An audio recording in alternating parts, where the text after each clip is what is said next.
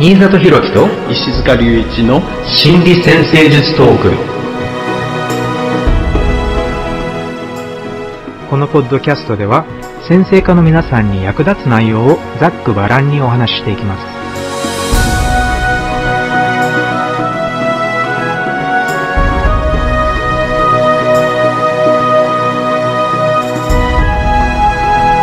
はい、皆さんこんにちは。新里博樹です。こんにちは、石塚隆一です。よろしくお願いしよろます。しくお願いします。はい。12サインと成長の方向性シリーズ。今回は天秤座の天体というテーマでお送りしていきたいと思います。はい。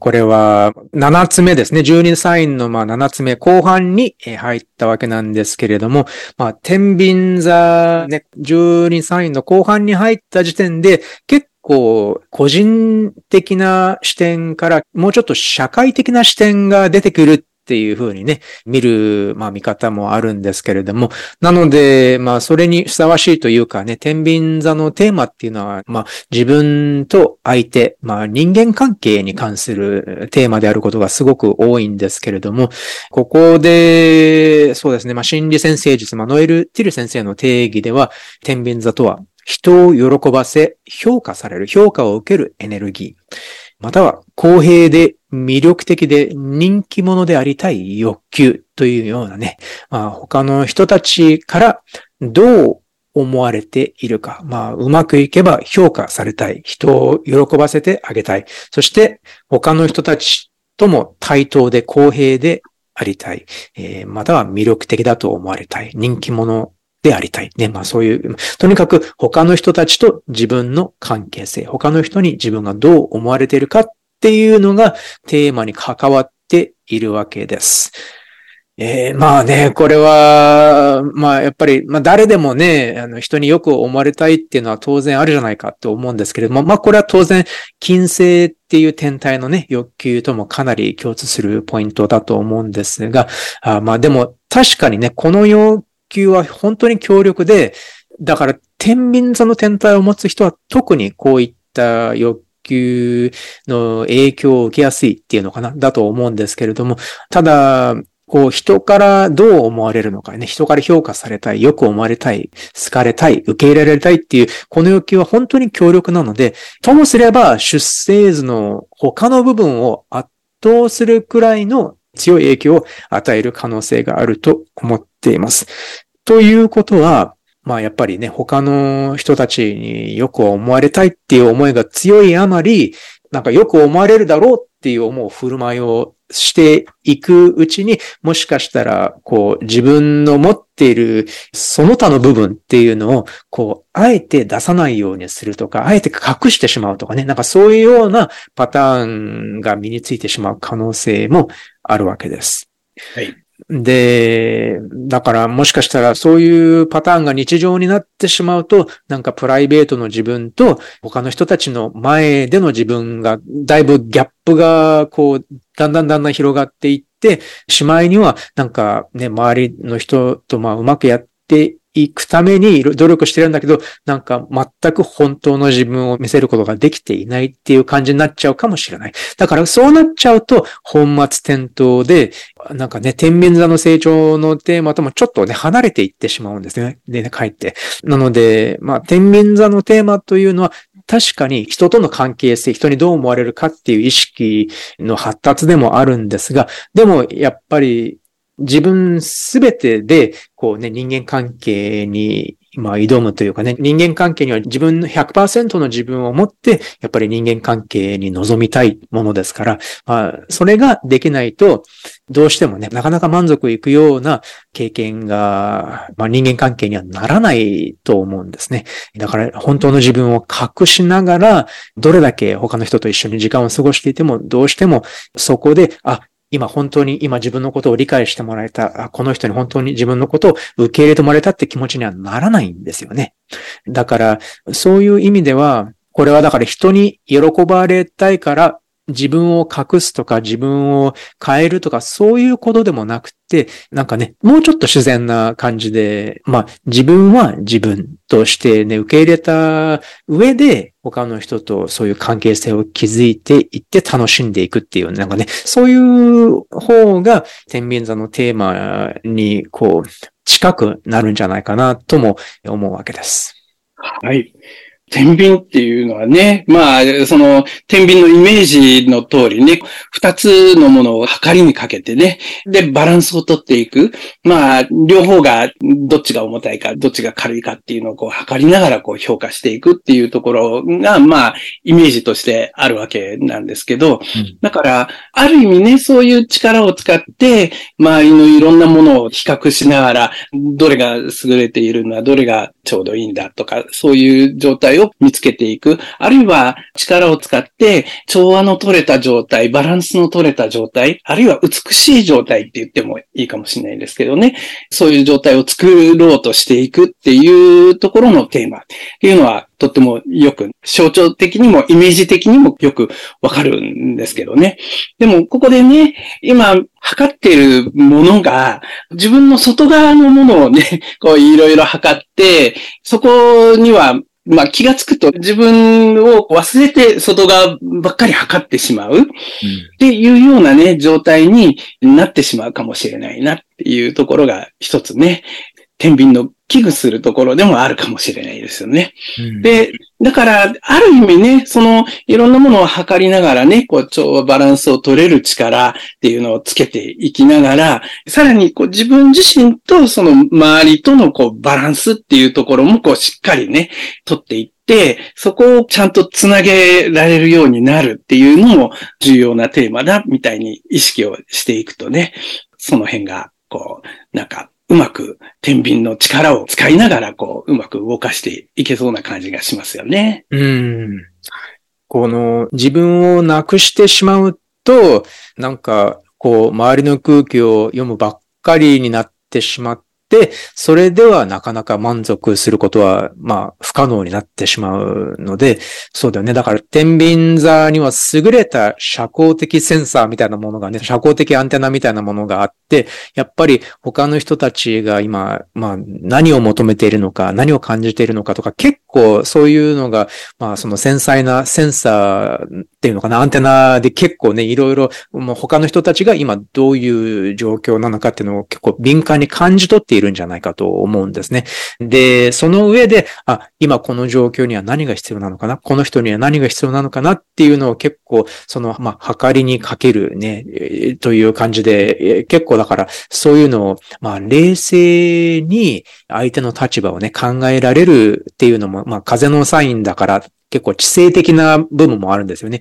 だから、ちょっとそういうふうにしっかりとその社交的な、まあ、バランスっていうのかな、社交的なバランスをこう考えられるまあそういう強みがあるわけなんですが、ただその強みに、まあ、自分自身の視点を加えることも、まあ忘れないようにっていうことですよね。はい。うん、で、まあこの天秤っていうテーマは本当にまあ面白いですよね。この二つのものを測りにかける。これってまあ当然人と人の間の中で何かが測りにかけられているって考えると、まあいろいろあると思うんですけれども、まあ一つちょっと双子座の回とちょっと共通するんじゃないかなと思うテーマは、まあね、風のサイン同士で共通するんじゃないかなって思うのは、まあ二つの相反する視点、相反する考え方っていうのをこう測りにかける。つまり、この人はこう考えている。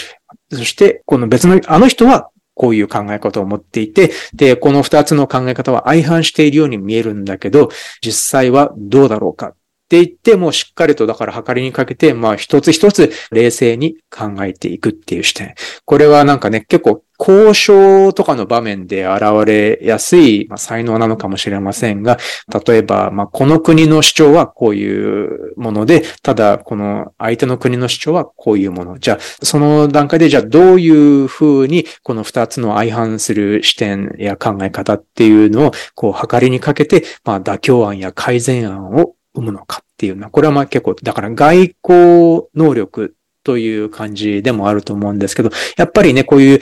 優れた社会的な意識っていうのが、まあちょっとレベルが高くなればなるほどね、成長すればするほど結構発揮されやすい象徴でもあるんじゃないかと思います。だから結構政治の世界とかでも活躍できそうですよね。うん、そうですよね。だから両方の立場のその主張っていうかポイントをちゃんと分かりながらね、その良いところを合わせていったりとかね、そういうようなこともできますよね。だから協力関係を作っていくみたいなところではとっても役に立ちそうですよね。うん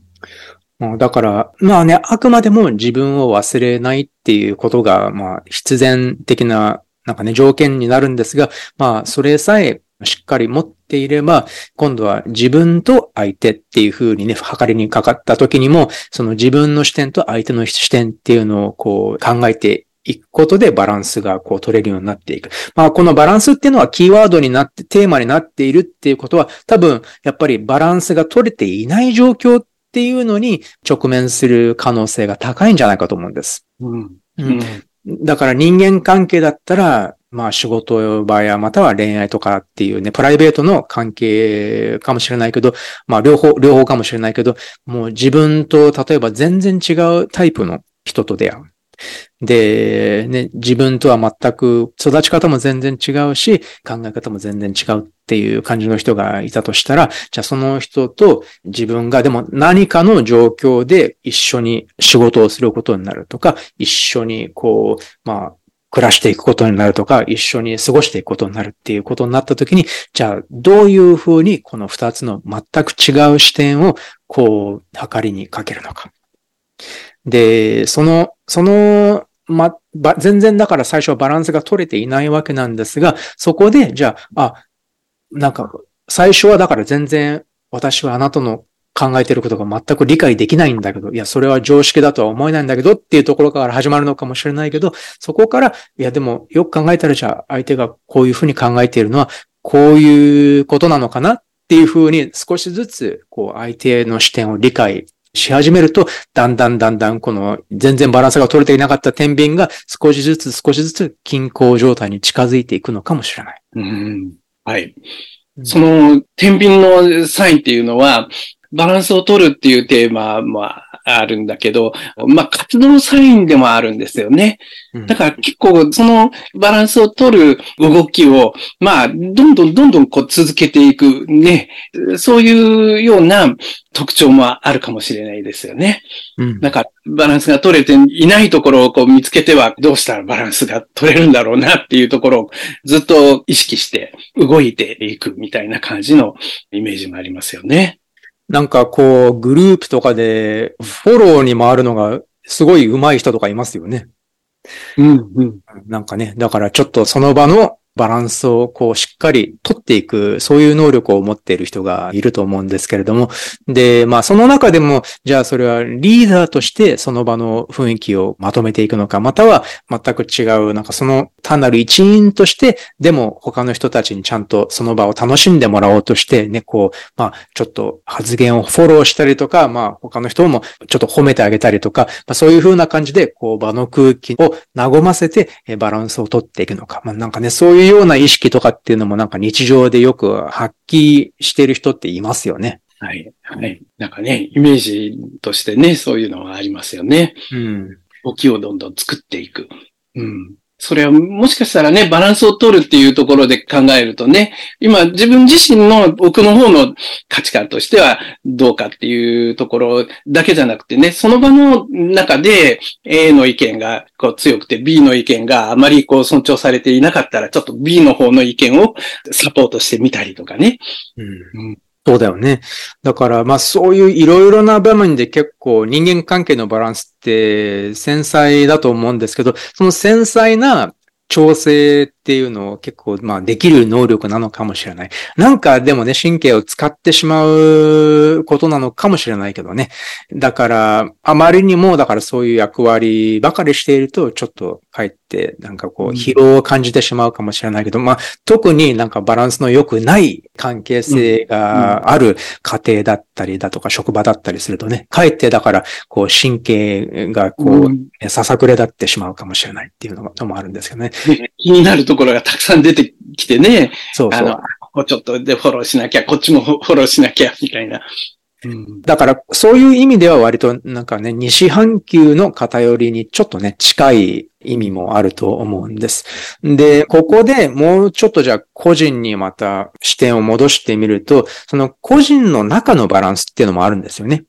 その自分対人だけじゃなくて自分自身の中の心のバランス、心の均衡っていうのがあるので、だからその慌ただしい日常で神経を使ってしまうような人間関係がたくさんある日常の中で、じゃあ自分自身の心のバランスを得るにはどうすればいいのか？自分自身の心の繊細な調整をするにはどうすればいいのか？こういうのも多分、そういういろいろなことがある日常なんだけど、自分の心の均衡をしっかり保てるようになれば、それは天秤座のその象徴がだいぶ成長しているっていう、自分の中でね、だいぶ成長しているっていうことなのかもしれません。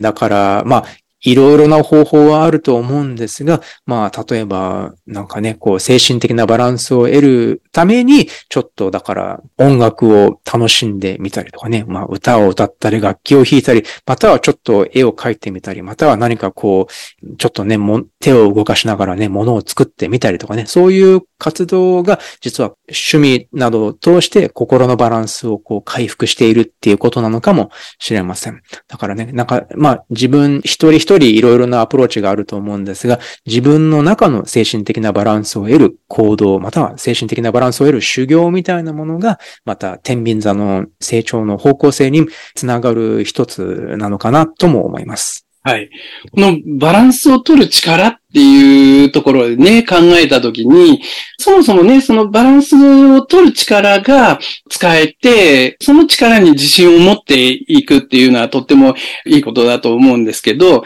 でも、それは必ずしもね、いつもいつもバランスが取れた状態がずっと続いている必要はないのかもしれないなとも思うんですよね。その必要な時にちゃんとバランスを取る力がこう、働かせられるっていうようなところをこう考えてみるといいのかもしれない。なぜなら、人間って人生でね、進んでいくときに、いろんな新しい状況に飛び込んでいったりとかね、慣れない状況に入っていかなくちゃいけない。まあ、例えば、それこそ対人関係でもね、人とこうやりとりするときにも、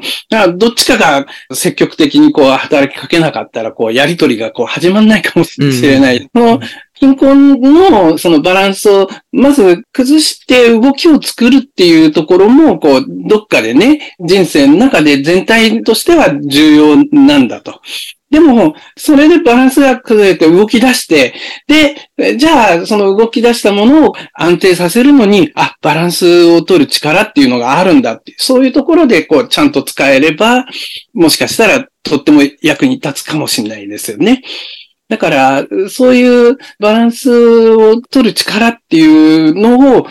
どういう場面で使ったらいいんだろうかなっていうところも、こう、意識しながらね、いろいろ使いこなしていくっていうところの視点も必要なのかもしれないですよね。そうですね。まあ、天秤座は活動サインなので、能動的に動いて、まあ、社交的に、能動的に動いていくっていうイメージが強いので、まあ、そうですね。イメージとしては結構、まあ、自信のある天秤座の人は、割と初対面の、うん、まあ、異性だったり、またはまあ、初対面の、まあ、いろいろな場面での初対面の人たちとも、割とこう、話し出して、割と簡単に打ち解けられる。ね、その場にふさわしい空気を保ちながら、割とでも結構ね、良い会話をすることができるっていうようなね、なんか、すぐ打ち解けて良い会話をして、で、その場にふさわしい雰囲気を保ったまま、なんかこう自分の評価を上げていくみたいな、なんかなんかね、そういう強さがあるんじゃないかと思うんです。なので、まあ、しかり機能している場合には、そういう社交的な才能、社会的な才能としてね、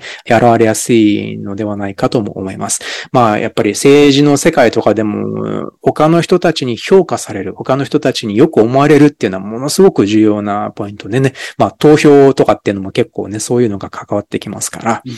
まあ、ちょっとね、まあ、有名な実例とかもね、あの、見てみたんですけれども、天秤座で有名なのは、ビル・クリントン氏ですね。あの、アメリカの元大統領ね。太陽は獅子座だからね、天秤座じゃないんですけれども、ただ彼のホロスコープには、まあ、天秤座ステリアムがあるんですね。えー、4つ天体プラスアセンダントが天秤座にあるので、だから、まあ、ものすごく強調されているテーマなんですけれども、まあ、でも彼はもう学生時代から結こう、なんかね、政党、政党会じゃなくてなんか、政党、政府っていうのかな？よくわかんないけど、政党が運営しているガバメント、えあの大学とかのね、そういうのに立候補したりして、だから、まあ、すごく強い、まあ、社会的な意識と、まあ、社交的な才能っていうのをね、若い頃からずっと活かして、で、結構ね、人気のある大統領だったんですけれども、なので、まあ、すごくだから、天秤座の強さが自信のある天秤座っていうのが、こういうもんなんだろうなっていう表現の一つですね。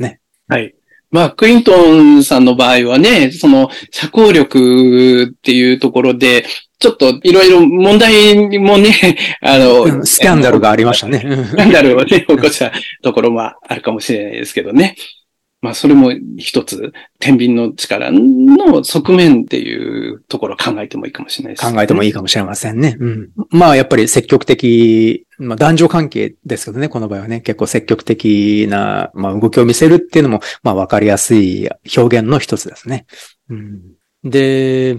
そうですね。あとは、天秤座というと、まあ、公平さっっていうのを考えたりするんですけれども、公平、または平等、そして平和とかね、なんかそういうテーマも、まあ、象徴としては結構考えられるんですまあ、ただね、天秤座だからといって、その平和を常に尊ぶとかね、そういうわけでもない、なくて、かえってだから、戦争とかでね、軍を動かしている人とかが、こう、そういう天秤座のエネルギーをお互いに持ってて、で、こう、お互いの動きをこう見ながら、あの、それに反応していくとかってね、そういうのもあるので、だから、天秤座っていうのは、これ、ロバート・ハンドとかも言ってましたけどね、天秤座っていうのは必ずしも、だから、平和主義っていうのをね、表してるわけじゃないとかってね、そういう感じのコメントでしたけど、だから、どちらかっていうと、ほら、お羊座、反対側のね、お羊座はどちらかっていうと、すごくわかりやすい、まあ、喧嘩をするんだけれども、ただ、反対側の天秤座はどっちかっていうと、なんかこう、気がついたら、その人のやりたいことをやっているとかね。なんかね、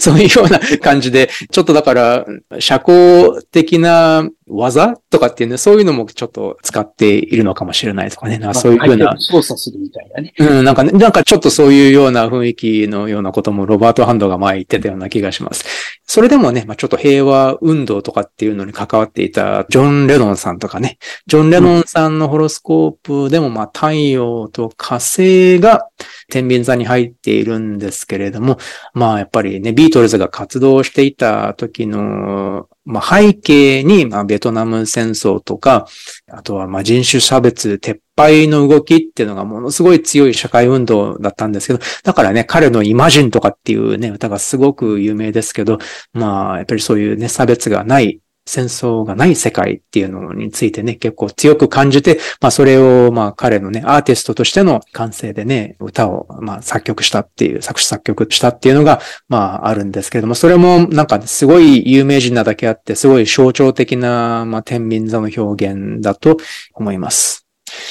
あとはもう一つは平和主義の例としては、マハトマ・ガンジーが天秤座の太陽です。まあね、天面座の太陽だからどうかっていうのはね、なかなか ちょっと大きすぎるくくりなんですが、まあそれでもまあ象徴的にね、やっぱりこう暴力を否定するっていうことに関して、ものすごく活動的な人物で、だからね、まあ平和主義だからといって何もしないというのとは全然真逆で、暴力を振るわない平和のためにものすごく精力的に活動をしたっていう意味では、まあこのね、平和バランスっていう象徴の天秤座なんだけど、やっぱりそれが活動サインにあるっていう意味でね、すごくなかなか高いレベルの表現なんじゃないかと思います。うん暴力に対してね、その、非暴力っていうのをね、うんうん、歌いましたよね。うん、まあ、それも一つ重要なポイントかもしれないけど、でも、非暴力にしてもね、どんどんこう、動かなくちゃ、行動に移さなくちゃいけないんだっていうところは、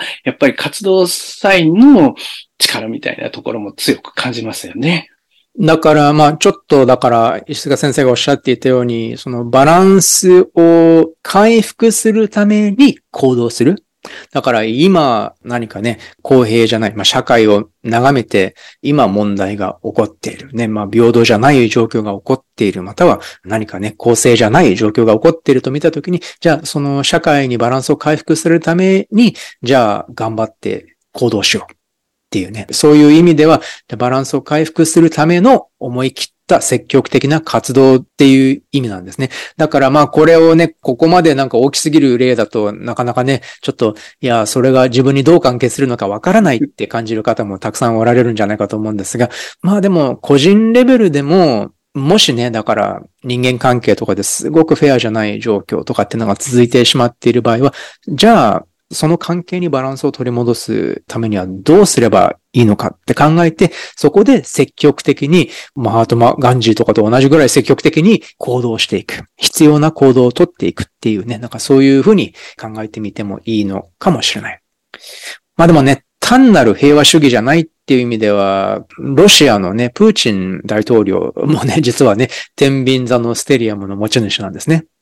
太陽、土星、海洋星、水星と天秤座に入っているんですが、まあね、彼の場合はだからまあ平和主義じゃなくて、やっぱり一国の軍のまあ最高司令官として、西洋諸国と自分の国とのバランスを常に考えていて、で、NATO とかね、そういった西洋諸国にちょっとだから自分の国が比べて遅れを取っているって感じたらすぐに行動するとかね。だからそういう意味では、だから力の均衡ですよね。力のバランス。その自国のバランス、自国の力が低くされること、または追い抜かれることっていうのに多分我慢ができない。っていう感じだと思うんですけれども、だからもう自国をとにかく立場を強くするために思い切って行動する。でまあ戦争とかの状況でも相手の動きをものすごくやっぱり繊細に見て、で、相手のやっぱり弱い部分に自分の戦力をつぎ込んでいくとかね、まあ、そういう繊細なまあ力の均衡を測る力っていうのもやっぱりね、天秤座の能力の現れ方の一つなんじゃないかと思います。はい。まあね、ロシアのね、こう政治の世界の中でもね、こういろんなこう力関係あるかもしれないんですが、その中でね、みんなをこうバランスを取りながらその上に君臨するみたいなのも、やっぱり天秤の力の一つのね、こう現れの側面かもしれないですよね。ですね。これもやっぱりものすごい高レベルの話なんですが、まあでも、やっぱり天秤座の強さっていうのは確かに存在するっていうことだからね。まあ、人を喜ばせ評価されるエネルギーという感じで、ちょっとなんかね、柔らかい感じがするかもしれないんですが、実は、ものすごく活動的に行動できるエネルギーだということでもあります。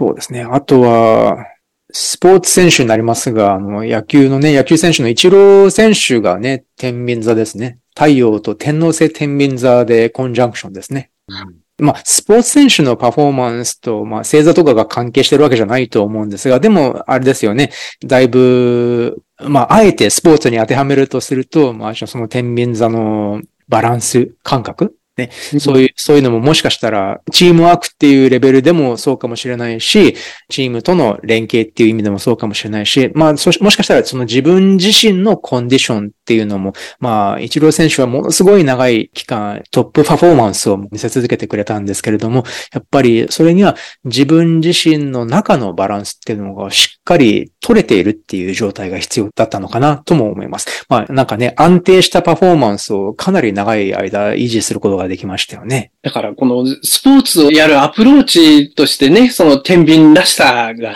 現れてるっていうところもあるかもしれないですよね。うん、まあ、いろんなやり方、打ち方とかね、その中で、これが一番効果的だなっていうのをこう、いろいろやりながら見定めてって、で、そのバランスをずっと維持し続けるみたいなね。そういうようなところでも出てきたのかもしれないし、あと、その状況をこうよく見るっていうのかな、その客観的にこう、しっかり判断して適切な動きを取るみたいなね、えー、そういう視点みたいなものもとても強調されているのかもしれないですよね。うんうんうんうん。まあ、こういうふうに自分の中の繊細な調整っていうのができるっていうね、そういう象徴でもあるかもしれませんね。うん。これもなかなか、そういう方面に、こう、専門的に見ていくとなかなか面白い学びがあるのかもしれませんね。スポーツの世界でも。はい。だから、天秤のエネルギーって、だから必ずしもね、自分自身を表現しない、こう、みんなの喜ばれる表現っていうのを行うっていうだけじゃなくてね、自分の独特さをこう、うまくこう、表現していく力に結びつけている人々たくさんいますよね。うん、そうですよね。まあ、そこがやっぱり自分をしっかりと持って、社会に登場していくっていう、まあ、それができていれば、天秤座のエネルギーが多分ものすごく活かせるってことなんだと思います。なので、こうね、石塚先生がこの録音前におっしゃってくださったことなんですけど、まあ、ディーン・ルディアのね、言葉でね、天秤座っていうのはまあ、単なる人と人のバランスっていうよりは、こう、自分とこの社会との間の関係性っていうのがね、ものすごい重要なテーマで、その個人が個人の属する集団、個人の属する社会の中で、えー、どういう存在であるかという評価。えー、この評価をどういうふうに得ていくのかっていうのが、まあ、天秤座の成長であり、天秤座の方向性であるっていうような感じで、まあ彼はね、言っていたので、だから彼の、まあディーン・ルディアの場合は結構そういう社会的な基準とかね、社会的な視点っていうのが、まあ天秤座に関しては結構強い、えー、と思います。まあ、なので、これはまあ現代に生きる人たちにとっても、やっぱり自分の属する集団の中で、じゃあどういうふうに評価されていくべきなのかっていうことをしっかり自分を犠牲にせずに、ちゃんと均衡を保ちながらなんだけど、でもそれでも積極的に参加していくっていうことなんだと思います。はい。はい。このルディアのね、発想がとっても興味深くって、天秤って二つの天秤皿に乗せてこう測るんだけど、一方は社会的な基準と、それで一方はその個人が作ってきたもの、それを測るんだっていうようなね、ところで説明してるんですよね。だから、天秤が単に両側が釣り合ってるっていうところを見る道具っていうよりは、個人が行った、その、いろんなこう、成果物に対して、集団としての価値がね、そこで与えられる。それは個人が所属を希望する集団文化、国家の集合的なパターンに積極的に統合されることを意味するんだ、みたいなね、説明をするんですよね。その辺がとってもある意味でね、洞察につながるんじゃないかなと。うん、それはこれはけ、結構あの芸術とかの世界でもそうだし、あの学学問とかの世界でもそうだと思うんですけれども、だから自分がこれまで作り上げてきたもの、まあ例えばじゃあ絵を描く人がいて、で、プロの絵描きになりたいと思っている。じゃあ、そこでじゃあ自分が頑張ってこうやって描いてきた作品があるんだけど、もうそれはやっぱり自分の中ではこれが最高だと思ってるかもしれないし、そう思って描いているんだけど、ただ、この天秤座の視点を身につけるっていうのは、天秤座の片方のさらに自分の作品を載せて、で、そのもう片方に社会的な基準っていうのをしっかり載せられるっていうことですよね。うん、えそれはつまり芸術の歴史の知識でもあるし、芸術の歴史の中でどういう作品が認められてきたのかっていうのをしっかりと社会的な物差しをちゃんと理解して持っている。これは例えばピカソとかね、すごい前衛的な画家なんだけど、でもそういう基本的な技術というのはしっかりと持っている人だったから、だからそういう社会的な基準っていうのを理解してから、あえて自分のものっていうのをしっかりそこに持ち寄っていく。だから、自分だけじゃ芸術って成り立たないんですね。必ずその自分が属している分野のそこの歴史っていうのがあるし、そしてその分野を理解している人たちでその世界が成り立っている。なので、その分野の社会の人たちに評価されないと、そのものは理解されることがない。これは芸術の世界でもそうだし、学問の世界でもそうだし、やっぱりね、すごくいろんな、多分すごくたくさんの分野で、この自分と社会的基準のバランスっていうのをしっかり見る能力っていうのが必要とされていて、それがないと単なる一人よがりになってしまうかもしれないし、社会的な基準っていうのがしっかり自分の中に入っていないっていうことだからね。ただ、まあ、その社会的な基準っていうのにちょっと押しつぶされてしまって、何もできなくなってしまうってなったら、そうしたらそれもやっぱりまたね、バランスが崩れてしまうっていうことでもあるから。だから、まあ、ちょっとデリケートなんだけど、でも、すごく、まあ、ディーン・ルディアならではの視点なんだなって思います。興味深いですね。うん、というわけでね、まあ、すごくいろいろなテーマがあるんですが、今回はね、ご質問をいただいたので、ちょっと読んでみようと思います。いつもニュースレターをありがとうございます。天秤座に関するご質問をお送りします。私のホロスコープでは月と火星と金星が一度違いで天秤座一度から並んでいます。月、金星、火星が天秤座に並んでいます。小学生の高学年あたりから人付き合いが苦手だなと意識するようになりました。一人でいる方が楽で、これまでずっと独身です。ホロスコープを見ていただくとモテるでしょうと言われますが、実感はありません。お付き合いしてきた男性は確かに複数いますし、結婚の話になったこともありますが、幸福感や喜びを感じていたかというと疑問です。仕事など決まった役割を振る舞い、その役割に見合った会話をすることは難なくできますが、プライベートでは自分のことを話すことが億劫です。素の自分を他者に見せることに抵抗があります。人にどう思われるのか気になって言いたいことを伝えられなかったりします。周りの人からはあまりそのように思っているとは見られないようです。心を通わせて深くつながる感覚を欲していますが、表面的な付き合いで進展がないまま終わることが特に最近多いです。どのようなことに気をつけたり意識することで人間関係を深めながら安心して付き合うことができるのでしょうか？よろしくお願いいたします。はい。えー、っと、まあ、天秤にね、強調があるのに、人付き合いが苦手だっていうお悩みっていうことですね。特に素の自分を他者に見せることに抵抗がある。人にどう思われるのかっていうのが気になって言いたいことが伝えられなかったりする。まあ、この素の自分を他者に見せることに抵抗があるっていうのも、まあ、一つね、天秤の一つのパターンっていうかね、見られる自分を強く意識してしまうっていうことも一つあると思うんですけどね。まあ、これはどのサインでもそうなんですが、天秤の場合はこの対人関係、人とのやりとりみたいなものが、まあ、重要なね、象徴のポイントになってるんですが、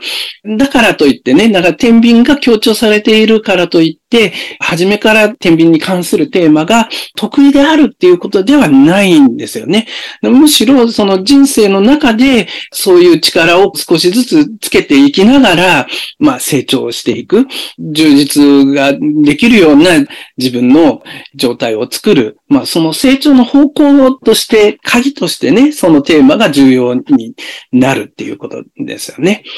だから、まあ、ある意味、この人間関係、人付き合いっていうのをうまくできるようになっていくことが、まあ、一つの重要なテーマなのではないかなっていうことが考えられるわけです。だから、その関係をうまく深めていく力をこうつけていくっていうことが重要なんですが、それでもね、その、天秤の、その、一つの側面の中で、他人から見られる部分っていうのかな？よく見られることも、どういうふうな行いをすれば他人に喜ばれるかみたいなことをね、こう、意識する力みたいなのもね、とっても強調されているわけなので、だからそれがまずわかるっていうことは、関係性を深めていく一つの力にはなるかもしれない。だけど、そればかりでは、今度自分の奥にある素の自分をちゃんと分かっってもらうことにはつながらないから、そればっかりだとまたね、充実につながらないわけですね。だから、素の自分と見られる自分のバランスみたいなところも、こう、ちゃんと考えて、それをきちんと表現できる力もつけていかなければならないっていうことだろうと思うんですよね。ここでホロスコープをさらにね、えー、もうちょっと詳しく見ていくと、ホロスコープ上の中ではね、全体的に南半球の方にね、強調があります。天体が偏っていて。ということは、これは北半球の方向、それは自分自身の内面の充実みたいなものが、どちらかというと後回しになって、で、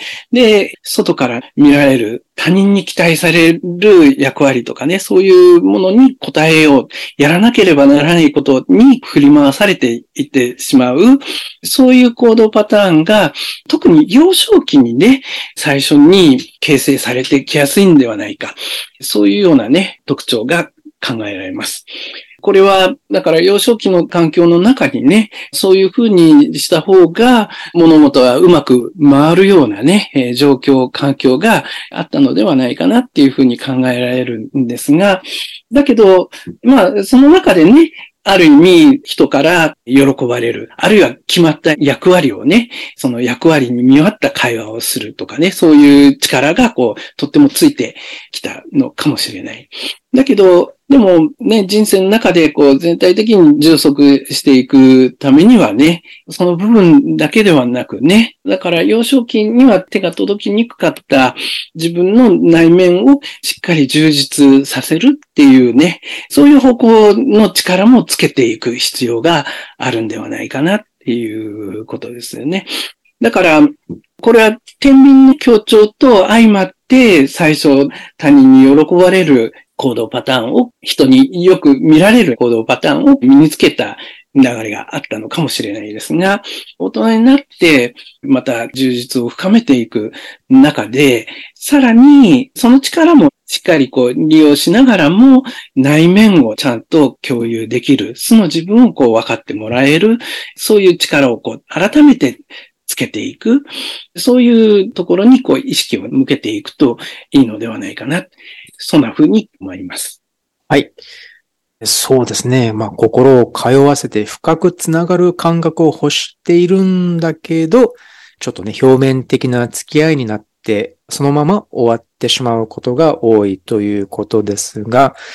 で、まあ、プライベートでは自分のことを話すことを億劫だと感じてしまう。素の自分を他の人に見せることに抵抗があるっていうことなんですが、これはつまり、役割に見合った会話をすることができるっていうことなので、だから当たり障りのない会話はできる。まあ、やっぱりね、周りをよく見ているから、それはしっかりできるんだけど、でも多分それっていうのは、じゃあ、ちょっと人に伝えられないんじゃないかって思うくらいの、そういう、まあ、もしかしたらだからネガティブな感情とかっていうのが自分の中にあったりするのかもしれません。ちょっとね、気になったのが、まあこれ土星と水星のコンジャンクションでで水星が逆行しているっていうような配置があって、これまあ乙女座のサインなので天秤座じゃないんですけど、まあでもやっぱりちょっと目立つ配置なので気になったんですが、これはやっぱりもしかするとなんかちょっとね、ネガティブな思考みたいなのが、こう自分の中にあるんだけど、それをあんまり外に、こう、他の人に向けて表現できないっていうか、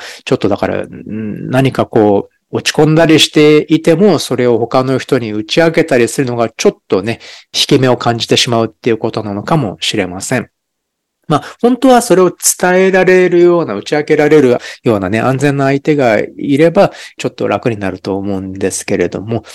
で、じゃあ、このパターンを形成した原因としては、まあ、ホロスコープの中で強調されているのは、もうさっきのこの土星水星のコンジャンクションの他には、濃度軸に金星月火星が乗っかっているので、これは、ノエル・ティル流の分析では、割とね、かなり強い母親からの影響っていう風に、そういう分析になるんですけど、だからこの場合は、じゃあ、これは今の話じゃなくて、結構子供の頃の話なんですけど、子供の頃に、じゃあお母さんが、じゃあ、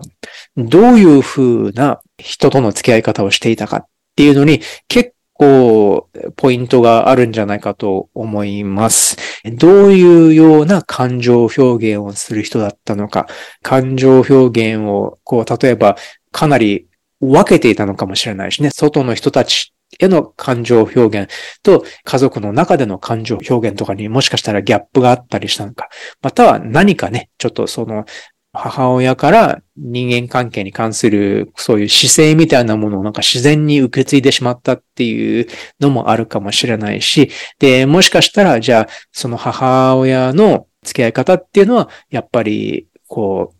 役割に見合った会話をするだけで、あんまりだから自分の気持ちを打ち明けたりはしないっていうタイプの、そういう感じの人だったのかもしれませんしね。だから無意識のうちにそういう母親からの影響をこう受け継いでしまっているっていう可能性も、ちょっとね、考えてみていいのかもしれない。もしかしたら、その母親が、そうだったパターンみたいなのがすでに認識していて、あ、ああはでもなりたくないなっって思ってさえいるかもしれません。なのでね、ちょっとだからそこで、あ、もしかしたらこれは母親とちょっと似たような表現をしてしまっているのかなって思ったら、じゃあ今の自分はもうちょっと違う付き合い方ができるんじゃないかっていうふうにね、考えるヒントにもなるのかもしれません。そうですね。だからまあ、心を通わせて深くつながる感覚を得るためには、こうね、今だから隠してしまっている、まあ、ちょっとね、これはとても人には話せないわって思っているような内容でも、やっぱり話せるようになる少なくともそういうことができるぐらい信頼できる友人だったりね、そういう存在が多分必要なんじゃないかなって思うわけです。まあでもそのためには、まずじゃあ自分の中にこう渦巻いている思考みたいなのがね、まあ結構この水星が逆行している場合には、割と自分の中で結構複雑な考えとかね、あの感情とかっていうのが割と数多くあるっていうケースが多いんじゃないかと思うんですけど、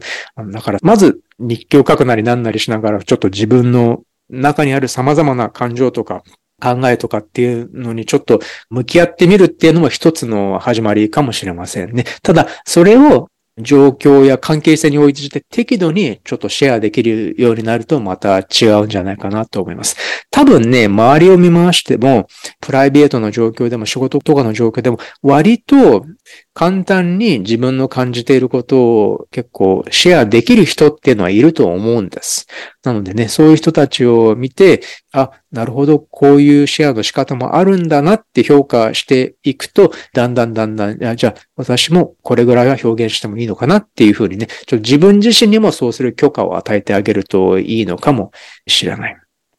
もしだから、ちょっとね、他の人が感情表現しているときにちょっとだから何かそういうなんでそんなことまで言うのとか、そういうリアクションとかがあるんだったら、なおさら、あ、もしかしてこれは私が今必要としているような表現方法なのかもしれないっていうふうにね、ちょっとね、視点を変えて考えてみると、またヒントになるのかもしれません。まあね、実際の状況はちょっとわかんないんですけど、でも、まあ、隠している自分を見せるっていうのは、まあ、これが心を通わせる、ね、深くつながる感覚を得るためには必須の条件になるので、だからね、まあ自分を見てもらわないと心を通わせることはできないので、だからそれにはじゃあどういうふうにじゃあこれから今まで見せてこなかった自分を見せていくのかっていうことについてね、まあ少しずつ安全な形でいいので、少しずつ、少しずつ開示していくっていうような形でね、やってみてもらえれば良くなっていくんじゃないかなと思います。そうですね。特に、まあ、アセンダントがね、こう、サソリで、で、この冥王星がね、結構重要な鍵になりそうな感じがあるので、うん、まあ、これが太陽ともね、セクサイルで触れていて、だから、まあ、心の奥の方にあるね、うん、いろんな複雑な要素、これをこう、しっかり表現していく。そういうようなテーマが、こう、とっても重要になりそうですよね。うん、太陽にはね、天皇星がスクエアでかかってきているので、これもなんか、やっぱり天秤のテーマと重なる部分あるかもしれない。他人からの評価、そういう他人の目を気にして表現できにくい、まあ表現に緊張がね、経験される可能性っていうのは考えられるんだけど、まあそれに対して改めてね、この心の奥の方の自分自身のね、こう素の自分っていう部分ですかね。あるいは奥の方にあるテーマ、これをこうしっかり表現して、特にね、重要なこう人間関係の中で共有できるようなね、力をつけていくっていうのがとっても重要そうですよね。そうですね。このね、天皇星と太陽のスクエアっていうのは、まあ、この天皇星はね、個性のエネルギーなので、うん、個性化のエネルギーなので、それはつまり、ある程度、他の人の視点を気にせずに、素の自分を出していくっていうのが、まあ、しっかりとした方向性でね、示されていると思ってもいいわけです。なのでね、今だから、こうやって相談してきてくださったので、やっぱりそれだけもっともっとやっぱり自分を表現していきたいっていうね、そういう感覚も多分お持ちなんじゃないかと思うのでね、ぜひ挑戦してみてほしいと思います。はい。という感じで、今回もお時間なんですが、いかがでしたでしょうか？天秤座の定義について、まあね、いろいろな視点で考えてみたんですけれども、特に人間関係の中のバランス、そして自分の中の心のバランス、自分と社会、自分が属する世界との関係性、バランスってね、まあ、いろいろな視点からちょっとね、自分のホロスコープを見て、ご自分の天秤座の天体を、まあ、よりよく表現していくヒントになればね、とても嬉しいです。はい。今回はこういう感じでした。またね、最後までお聞きくださりありがとうございました。どうもありがとうございました。